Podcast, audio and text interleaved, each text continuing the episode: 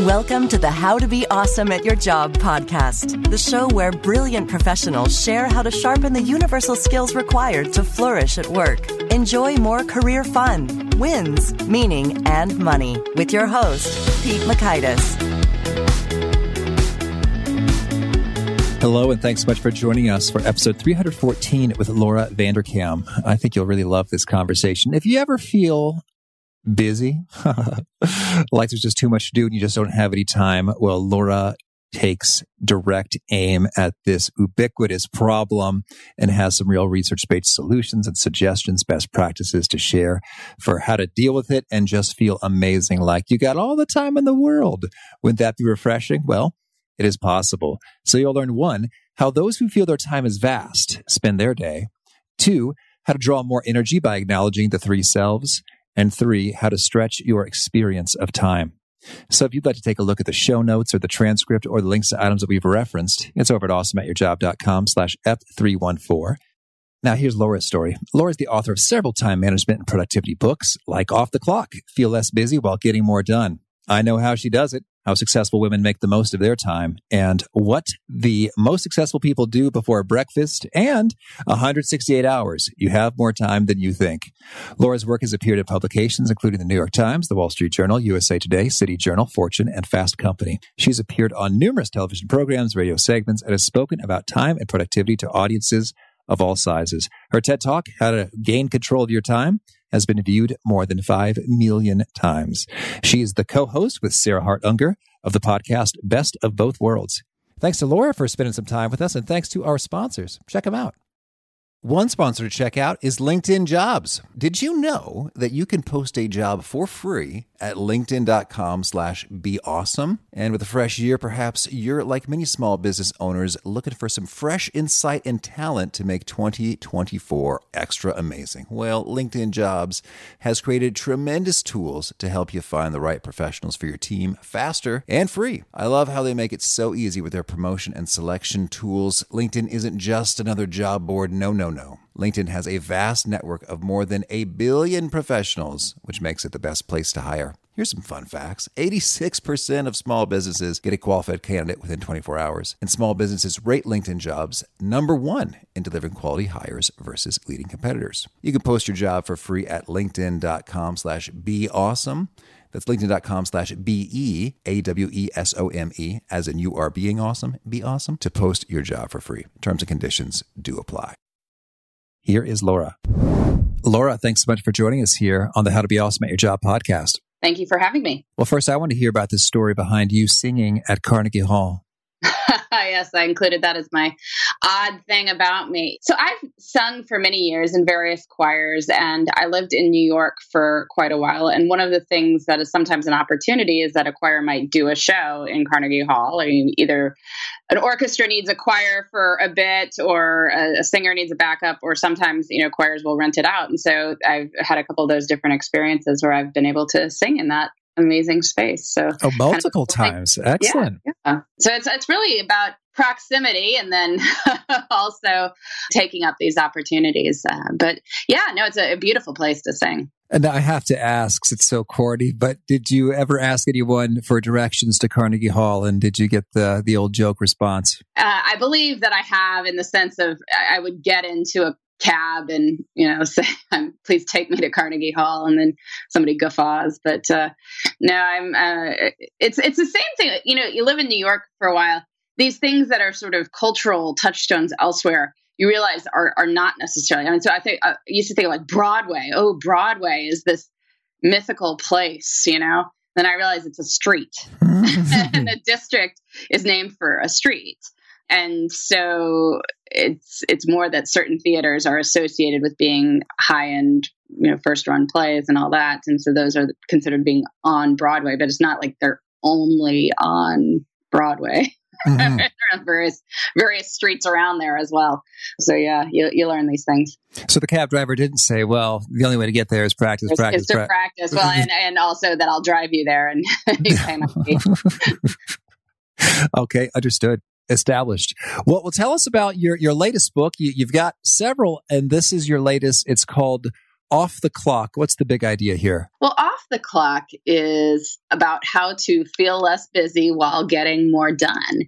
And in essence, it's about how some people who have a lot going on in their lives still have this sense of time freedom. They feel like they do have time for the things they want to do. They feel like time is expansive, that it's not slipping away from them, that it feels good. And so I wanted to learn these people's secrets. You know, what are they doing with their lives? What are they doing with their hours? And, and what can the rest of us learn from that? that that's so fascinating. And so, you use the term a lot, uh, time perception. Can you sort of define that in terms of, of how you, you think about it, what it looks, sounds, feels like, as well as how you defined it precisely in your research? So, time perception is just what it sounds like, how we perceive time. And, and time obviously keeps moving along at the same rate, regardless 24 hours a day, 168 hours a week. But you think about different times of our life feel very different. Maybe like a week of summer camp when you were 12 felt very, very long.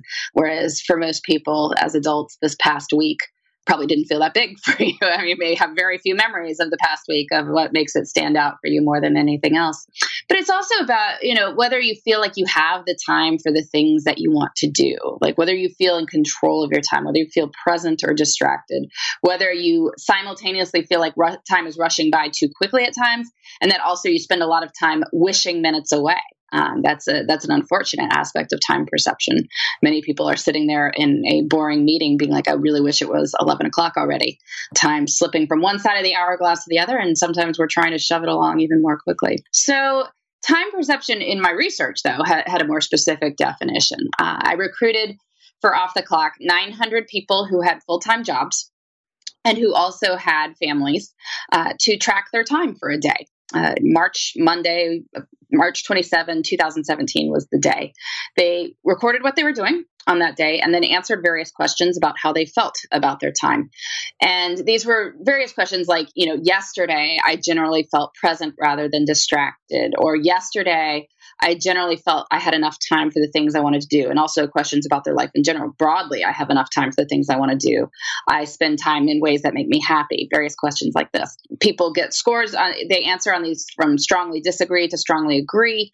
You know, assign those a one through seven point scale. And so the people with the high time perception scores were the ones who strongly agreed with various statements of time abundance, like that. That they felt like they had enough time for the things they wanted to do. People with low perception scores felt the opposite it. And so then I could compare the schedules of people who had high time perception scores and people who had low time perception scores and see what how their lives were actually different. Well, so what's so intriguing there is it sounds like for the most more or less the amount of actual quote unquote free time that they had was was probably somewhat comparable. Like they do have full time jobs and they do have have children and and spouses to tend to. So they're, they're sort of in a similar band there. And yet I, I'd like to get a sense from you just how much of a spread was there between their, their time perception. So we got a one to seven I mean, did, did we get the full gamut there? We got some full blown yeah. ones and full blown sevens. Much, yeah, people who are down in the you know close to the single digit, probably not exactly in the single digit. With anything like this, very few people put ones or sevens on everything. Um, that's one of the reasons we give so many options. Uh, in general, most people like to be in the middle, but there's you know, giving people seven allows them to have the degrees within that. So people will give you a two or three answer, or they will give you a five or six, and those are different. Um, most people won't say a one or seven, regardless. But uh, that, yeah, no, there there were people who felt pretty bad about their time, and then there were people who felt pretty awesome about it too. And uh, yeah, no, they were all sort of objectively the same amount of busyness. You know, between it was interesting to see what wasn't different. Pretty much everyone in the sample worked somewhere between seven and nine hours on that March Monday which makes sense. You know, they all have full time jobs. That's pretty much what a full time job means. Uh, and, you know, all had various family obligations and, and such. So, yeah, we're not talking a huge range in terms of what time was available. So some of the differences were really in how they spent that discretionary time.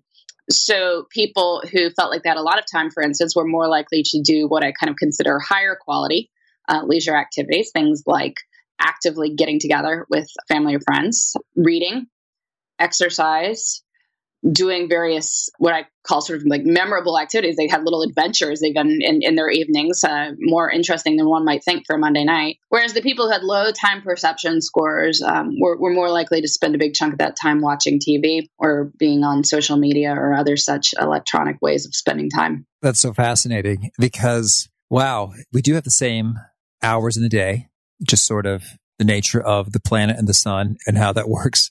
And yet the perceptions are, are vastly different. And you could find that link there between the perception and the actual activities that they were engaged in. So it sounds like it wasn't so much that the folks were, you know, reading or getting together with friends for more leisure hours than those who were on, on social media or TV hours. No, I mean, the, the times themselves were, were not appreciably different because, again, yes, we all have 24 hours in a day, but it's just what you choose to do with this time that you do have available to you. I mean, if you think about the time before you go to bed, many adults, even those who are raising children, have some quantity of leisure time before they go to bed in the evening. Uh, what do you choose to do with it? And it turns out that if you spend that time like on Facebook looking at photos of people you didn't like in high school anyway, you feel like you have less time than if you spend that time actually talking with your spouse or calling a friend or reading a book. That those are all sort of activities that make you feel like I'm the kind of person who has the time to do these things. And and that's where the high time perception comes from. Fascinating. And, and can you share a little bit in terms of you know, it certainly sounds more pleasant to operate in a world in which you perceive that you have enough time. But could you maybe unpack that all, all the further in terms of what are the advantages of, of having a high time perception? Well, in general, you'll probably be happier because feeling rushed and harried is, is obviously associated with high levels of stress, and, and that's no fun for anyone. But it's it's also you know about being effective because when you feel more in control of your time, then you're more likely to spend it in ways that are meaningful for you. So, you know, the people who felt like they generally had time for the things that they want to do, this is not particularly surprising, but they were highly likely to report that they had made progress on personal or professional goals in the previous 24 hours. So when you feel like you have enough time, you feel like you can allocate it to things that matter to you. And so that's what people were doing. Whereas when you feel like time is just getting away from you, like you have no grasp on, on time, then you don't feel in a, in a powerful enough position to allocate those hours to the things that are important to you. you sort of just react to what's coming in. Well, oh, so it's intriguing the the specific uses of time, what what folks were doing, and and how that that played an impact or a role. I, I guess I'm wondering, you know, how does one cross the chasm there if if you have a low time perception and you're feeling like oh my gosh i don't have enough hours in the day to handle everything to becoming one of those joyous folk who, who think that they've got plenty of time. Yeah well that's that's the goal of a self-help book. Um, and, uh, those are the strategies I, I, try to share in this book is what were these people doing differently? Because it's, it's one thing to tell you that yes some people perceive time differently than others but that's somewhat not helpful for anyone who, who would like to live a fulfilling and rewarding life. So there, there are seven strategies that I identified that um, people with high time perception scores were, were more likely to use. Uh, I mean, just a few of them, though, just, you know, if people are thinking about this, like, what can I do more immediately? One thing is, is figure out where your time is actually going. And, and I know that sounds like maybe something people don't really want to do, um, but uh, keeping track of your time is one of the best ways to see, well, here's where it's actually going. And then you can ask, do I like this? Do I not like this? And being able to make that decision with good data allows you to make changes in a, a, way that's more effective than if you're just sort of operating from various stories like, oh, I have no time for anything. Well, if you are telling yourself you have no time for anything, it's hard to do anything about that. But if you track your time and say, oh, well, I see that I was watching TV for two hours in the evening and I keep telling myself I'd like to read more. Maybe I could read for an hour and then turn on the TV. Wow, well, that's an interesting idea. And then it turns out you will probably feel like you have more time if you are willing to make a change like that. You know, one one other finding that was somewhat surprising, but was definitely there was that the people with the highest time perception scores were highly likely to do kind of interesting and out of the ordinary things, even though this was a very normal March Monday that they were recording. One person who responded to my survey had actually gone to salsa dancing lessons. That was on her time log for the evening. Um, somebody else went to like a big band concert on this Monday evening. Uh, but there's even more, you know, pedestrian stuff like going to a movie on Monday night or, or meeting a friend for a drink or taking the family to the park after dinner instead of sitting around watching TV. So, you know, choosing to do interesting things with your time makes you feel like you're the kind of person who does interesting things with his or her time. And again, that's a, a, thing that makes you feel in control, makes you feel like you are in a good place with with this and, you know, can expand your experience of time. Well, I guess what where I think maybe the rubber meets the road in terms of am I going to watch TV or am I going to read a book? Am I going to browse social media or am I going to get together with a friend? I think in, in, those moments is, well, one, I guess is just kind of planning ahead in terms of you have a plan and you're going to meet somebody. But I think the other one is, is often just, oh, that just seems like so much work. You know, I'd be so exhausted yeah. to change and leave the house and, and do this because uh, I've just been so, you know, beat down or whatever. So it seems like the, the energy factor is huge in terms of, what do folks think they can even handle, you know, taking on and doing, say, on, on a Monday evening? So, uh, do you address that perspective? I do. And I think what you need to realize with that energy question is that the self has please stick with me people are going to turn off the podcast here but i think this is an interesting point the self um, various psychologists have looked at this behavioral thing that is really three selves. There's the part of you that is thinking forward to the future, so the anticipating self, the experiencing self, which is what you are feeling in the here and now, you know, going through life, and then the remembering self, which is the part that is thinking back to things you have done in the past. And these are all three part of us. But the issue, and I quote this philosopher saying this, is that we pamper the present like a spoiled child. We pay very much attention to our experiencing self, which makes sense. It's how we're going through life but it's really only one actor in what should be a three actor play. Like our anticipating self and our remembering selves are the ones who want us to go to salsa dancing lessons on a Monday night because it sounds awesome. And when we get back, we'll be really ha- happy we did it. Like nobody ever exercises and like, gosh, that was a horrible idea. Like it, it feels great once you do it, right? You know, and meeting your friends at the class, hearing the great music, like it's going to be awesome but you have to get yourself in the car and go do it. And that's when your experiencing self throws this temper tantrum like, no, I don't want to. So, what you really have to do is this idea of just plan it in, do it anyway. Like you will draw energy from meaningful things. If you are not, you know, completely and totally exhausted, like you have some energy, right? Like you could maybe, you know, walk out to your front door or something as opposed to being like just completely passed out on the couch. Like if you could get yourself that far, like probably you could make yourself do it. And if you think about how the other versions of yourself would react to this and pay attention to them, then suddenly that sometimes that can nudge you to pay a little bit less attention to the experiencing self. Boy, that is just a master key for life right there. Wow. yeah, you know, paying attention to how you feel right now is not actually the best way to go through life because, you know, our physical bodies are not always happy to move. but then you'll never do anything. You'll do only effortless fun, which is the TV and web surfing, and you won't do the effortful fun, which is getting together with a friend, which is going to the salsa dancing lesson, which is even just like going for a walk with your family. I mean, these are things that they will be great once you've done them, but you have to make yourself do them. Well, it's interesting in terms of just the anticipating part. You're right in terms of you can draw energy from remembering, hey, that was a cool thing that happened. Yeah, I'm glad I did that. As well as there's a cool thing that's happening soon. I'm looking forward to that. And so then it, it's sort of even making the present experiencing self a little bit more fueled to to begin going there. I'm sort of visualizing just a very beautiful virtuous cycle or vicious cycle in terms of whether you start to to build in some some great stuff versus you are just always sort of devoid of great stuff and doing the the low effort fun. Yeah, because it's the effortful fun that we really have the memories of. I mean, it's the difference between looking at photos on Instagram of other people's dinner parties or having your own dinner party. They are both ways you can spend your leisure time.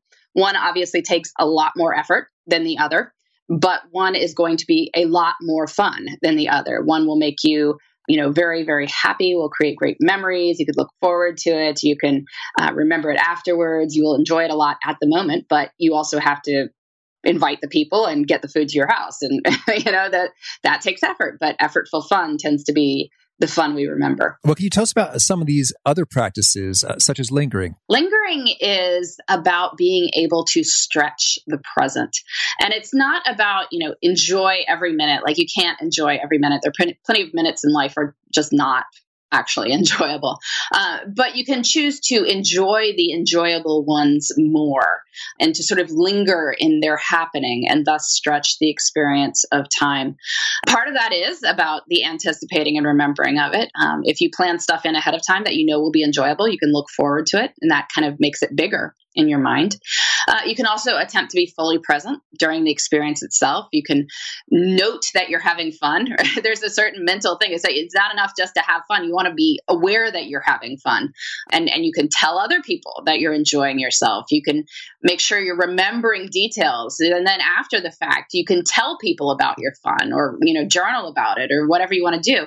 Look through old photos because that makes the memory come back and then you experience the pleasure a, a second time.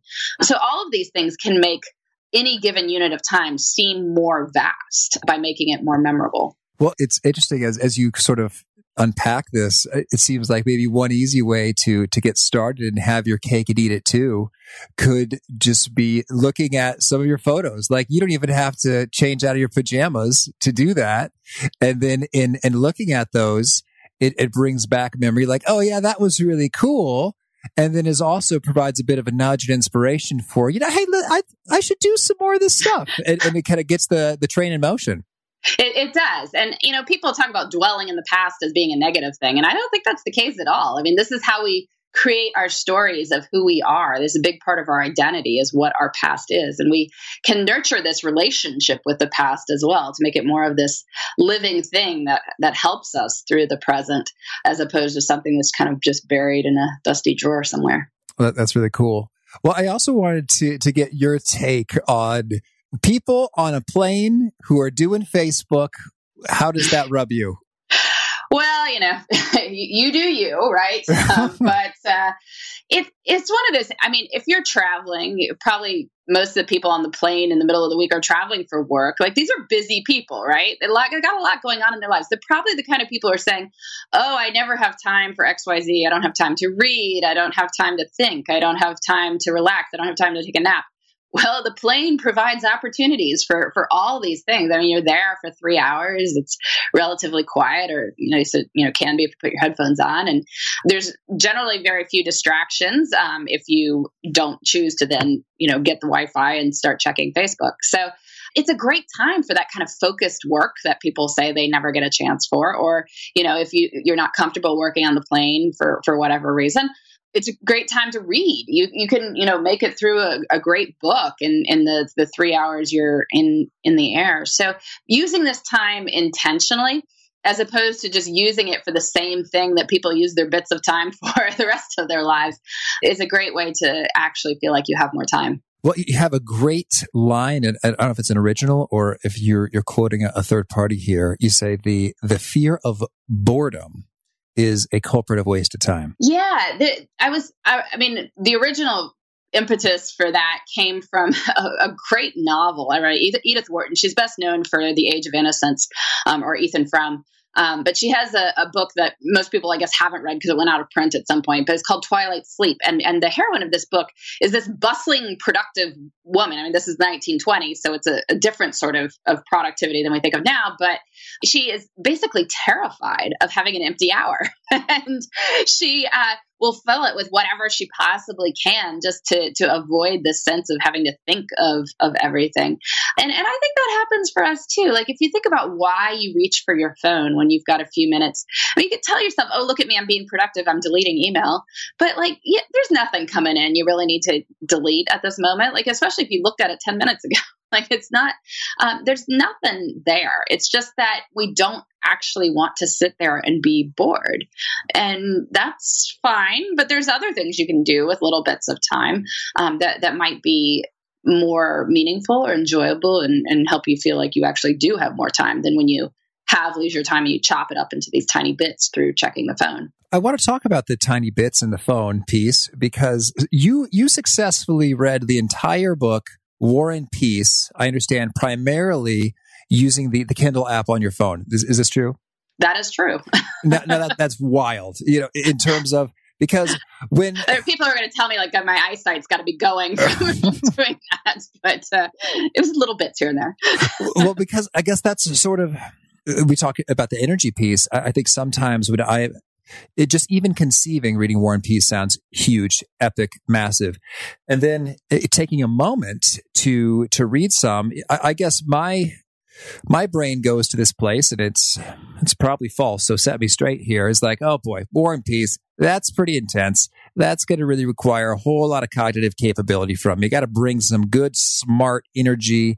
And and i probably can't do this in like a three minute bit to to make uh, tiny tiny bites of progress to finish it because I got to remember where we were before and sort of get into the scene and the characters and, and, and the picture that's being painted and the themes and all that. So so how do you think about to what extent is it really manageable and doable to chop up something into into tiny bits and to have that work out for you? Well, I mean, the the great thing about Tol- Tolstoy is he does it for you. So people think of War and Peace as being this huge, intense, long novel, and it is very long, but the chapters are actually very short.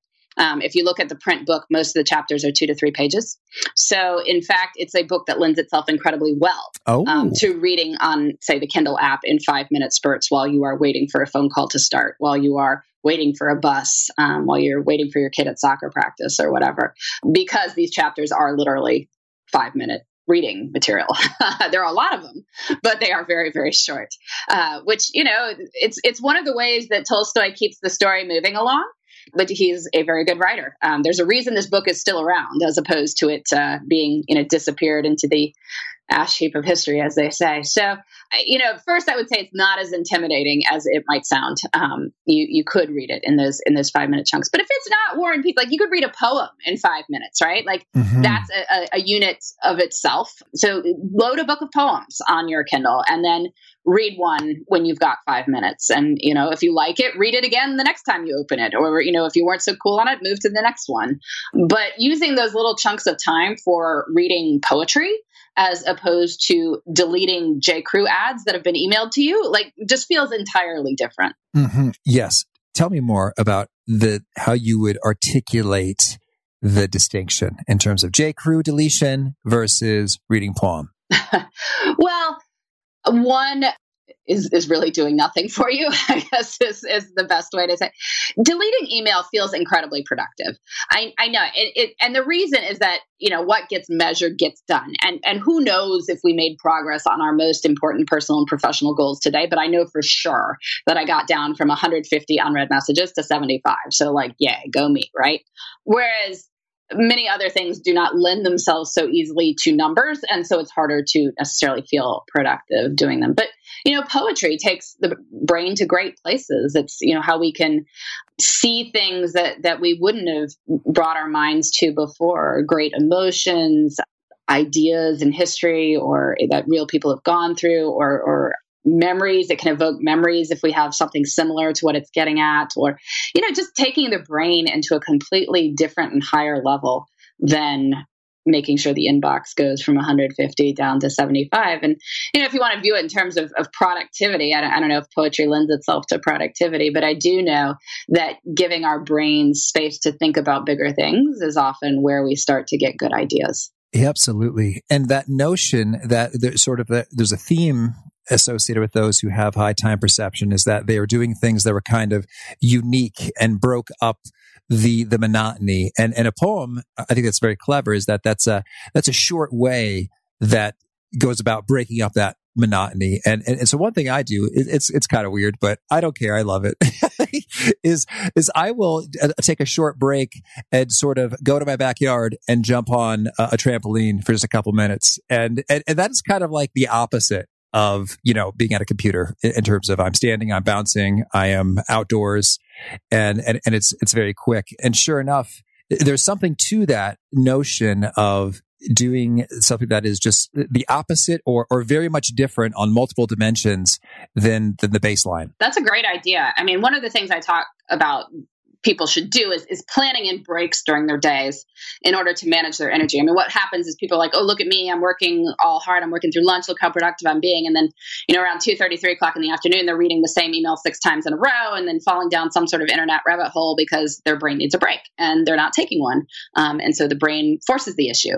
Whereas your trampoline break, like, hits on all sorts of different dimensions. I mean, A, you're outside um, so getting fresh air adds to most people's energy levels. You're getting physical activity, another thing that adds to most people's energy levels. So uh, you know this this is a great way to just whatever you were depleted from before to recharge yourself, um, so you can get right back to work. You had a nice uh, turn of phrase about we're often in denial about taking a break. Uh, what does that look like in practice, and how can we break better? Well, if you think about most of these social media breaks that people take during the day, a lot of those are kind of these these fake breaks that you, you think you're still being productive because look at me, I'm still sitting at my computer, right? Like if somebody walked by, it looks like I'm still working. But no, you are not. I mean, you're you're on on whatever thing you're reading headlines that are not remotely associated with your your job. It's it's just you need a break from whatever it was you were doing. And so you go over and do this other thing that is sort of effortlessly pleasurable and um, is a break. But then you don't consider it a break. And it's not actually all that rejuvenating either. Like it doesn't necessarily add to your energy levels to read headlines. Uh, often it takes from it if it makes you stressed out about whatever is going on in the world. So you know, better to take a real break, um, to go jump on your trampoline if that's what you do, or, or, go read for five minutes, read something real away from your screen, um, or go outside or have a cup of tea or whatever it is. But, you know, go talk to a work friend whose company you really enjoy. Do something that is a true break because then you will be able to come back to work restored. The, the, the fake breaks just don't do that. Um, and and so then we're we're still dealing with the low energy levels afterwards. And do you have a, a personal take on work time versus break time, the, the right to rhythm, intervals, flow ratio there?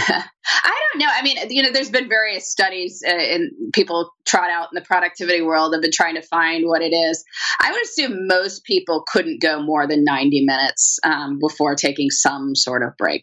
And in many cases it's probably less if it's if it's more intense type of work uh, you know you can you can kind of make yourself do it to a degree by like drinking a lot of water and you have to get up and refill your bottle or go to the bathroom or something those are all ways to kind of force yourself to get up and stand but you know i think it's it's less time than you might think. Like if you're you're trying to work straight through in the afternoon like you know one o'clock to five o'clock probably you're not being as efficient as you would be if you put a break somewhere in the middle of that. Well, and I want to make sure before before we try to shift gears to your favorite things that this this time diaries approach. I think that it's easy to start to do and fail if you're trying to take an honest account and inventory of, of how you're spending your time. So, what are your your pro tips, best practices for for executing this well? Yeah, so I'm a bit of a time management freak. I've actually been tracking my time for more than three years continuously now, which nobody else needs to do. I'll put out there. Uh, but I do think it's good to track your time for a week um, to see where it really goes.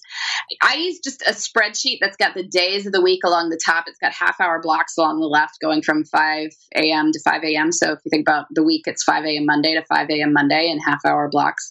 And I try not to be perfectionist about it. Like I just check in, you know, three, four times a day and write down what I was doing since the last time. And it's okay to just put stuff like work, hang out with kids, eat dinner, drive to store, uh, sleep, read. The the goal is not being so granular that you get like every bathroom trip every time you got went to the kitchen for whatever. It, it's more that you broadly see where the time goes, and just doing that, uh, even with those sort of fairly broad categories, it can still be enlightening. I know in my case, I was spending a lot more time in the car than I thought I was because I usually work out of my home office when I'm not traveling for speeches or things like that. And so I don't have a daily commute. And so time in the car wasn't really registering to me as a category of my time. And yet, when I looked at my time logs, it was, it was a pretty big category of my time. And, and, so that's good to know because I was just listening to the radio and I don't even really like top 40 radio, but that was what was on. Uh, and, and so I really needed to think about how I can I spend that time better. Mm-hmm. So with this spreadsheet, is it just kind of in the background? You just click open the window from time to time on your computer, or you print it out and write in it, color coding, highlighters? How's it go down? There's no color coding. it's on my computer, on my laptop. And my laptop does tend to travel with me, so it's not something where it's ever gone very far. And because I have the home office, it's there on the weekend too, so I can just stop in and, and write it down. For for different people, you might want to do different things. Uh, they time tracking apps might be useful for people who don't have a situation where a laptop is is very accessible to them big chunks of the time. You can just use a notebook too. I mean, you know, if you want to write down during the week what you're doing on your work computer and then on the weekend sort of write it down in a notebook and fill in the log when you come back on Monday, for instance, that would be a, a good sort of compromise b- between those those things.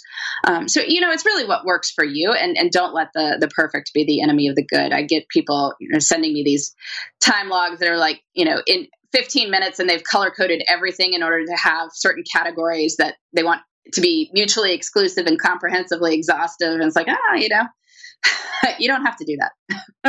Well, it's so funny when you say MECE. I mean, I, I am a former strategy consultant, yeah. and you're talking about a spreadsheet. and so I am thinking, okay, once I've collected the data, how do I go about working with it? I, I don't you imagine don't actually have pivot to table pie chart. Okay, like you right. don't actually have to produce the pie chart, which means that your categories don't actually have to be the MECE acronym. Uh, it, it's fine just to say this is the amount of time I spent in the car. Maybe this is the amount of time I spent watching TV, or this is the amount of time I spent reading. And if there's a big chunk of multitask time, that's okay. Like it's just good to know that too. Uh, you don't necessarily have to try to categorize it per se. Very good. Well, Laura, tell me anything else you really want to make sure to mention before we shift gears and hear about some of your favorite things? No, I think we've covered a lot of it. it was great. Cool. All right. Well, then, can you share with us a favorite quote, something you find inspiring? Well, you know, I actually put a, a ton of, of quotes in off the clock just at the start of every chapter. But one of my favorites um, was at the absolute start, the introduction, or Mary Oliver, who's a, a poet. Um, most people know her line of like, "What do you want to do with your one wild and precious life?" I'm misquoting that, so that's not my quote. But she she has in one of her poems, she's this line: "I look upon time as no more than an idea." And I really like that. Uh, that time is something we can maybe think about as an artist might use her materials, as opposed to this kind of steady drumbeat marching toward doom, right? Uh, so having this sense of it as an idea you can kind of play around with is, is, a lot more more positive and implies that you can do a lot more with it. Well, yeah, and, and the notion of an artist and materials is delightful. It just it just makes you think, ah, what shall I create here?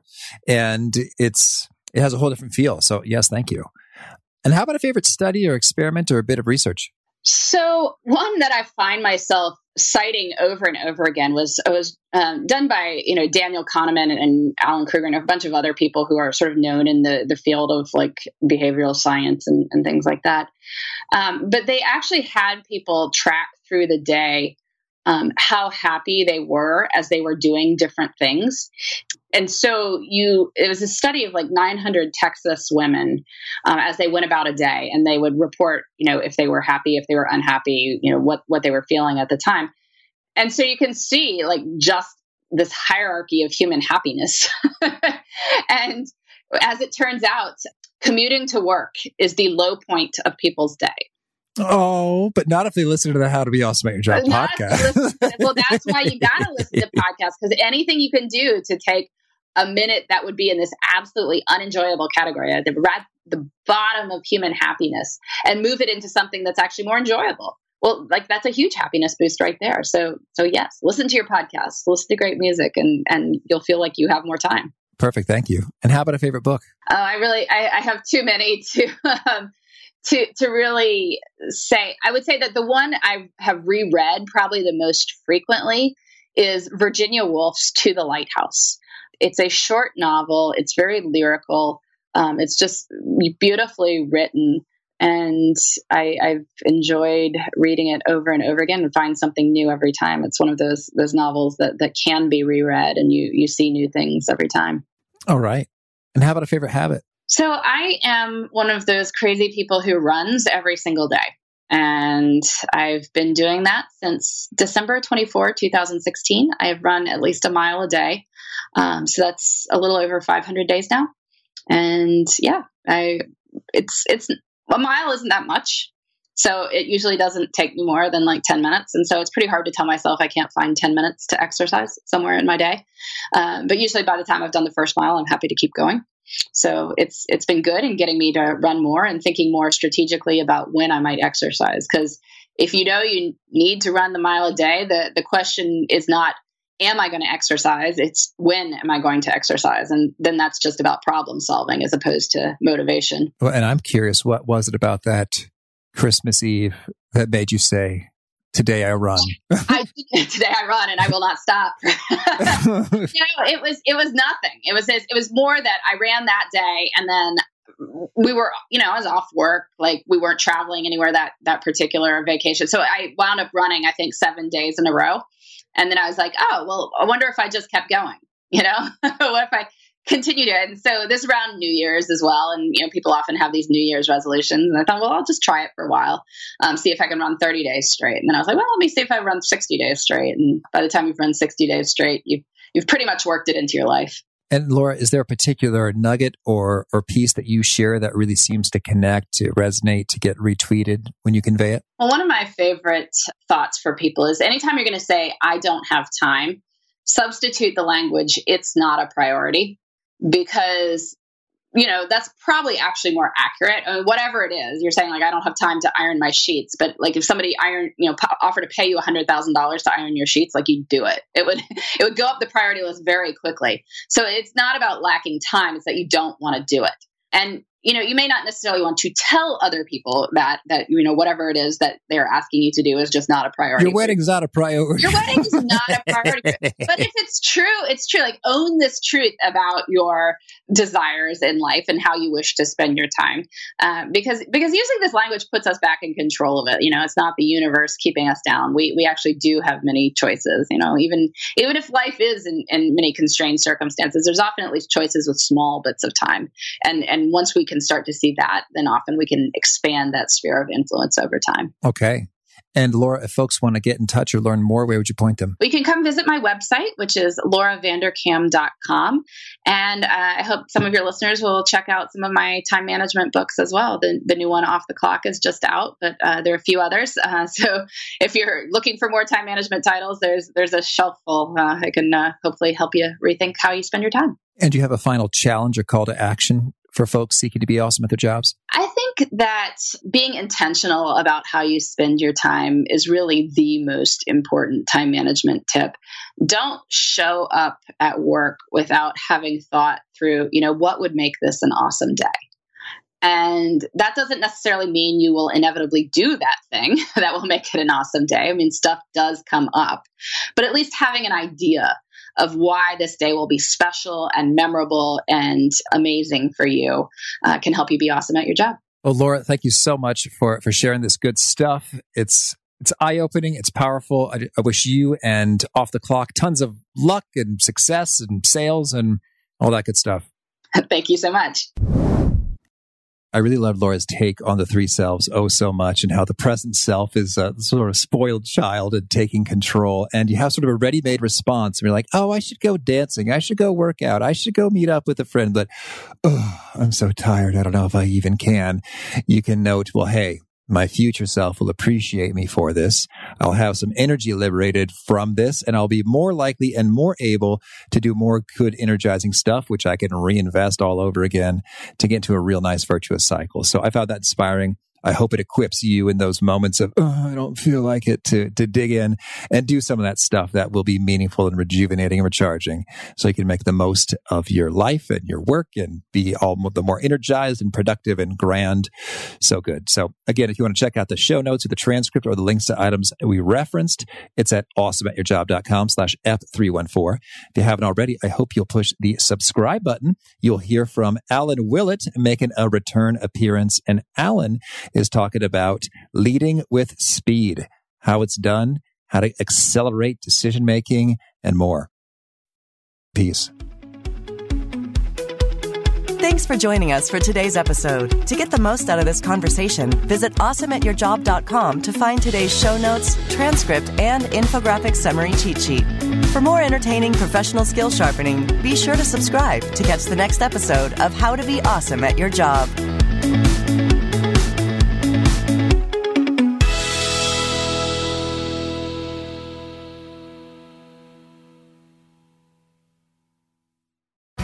Jump into Peppa's world of play. Look for spring flowers, hunt for muddy puddles, and bravely explore exciting places with Peppa playsets. Peppa Pig, inspiring kid confidence.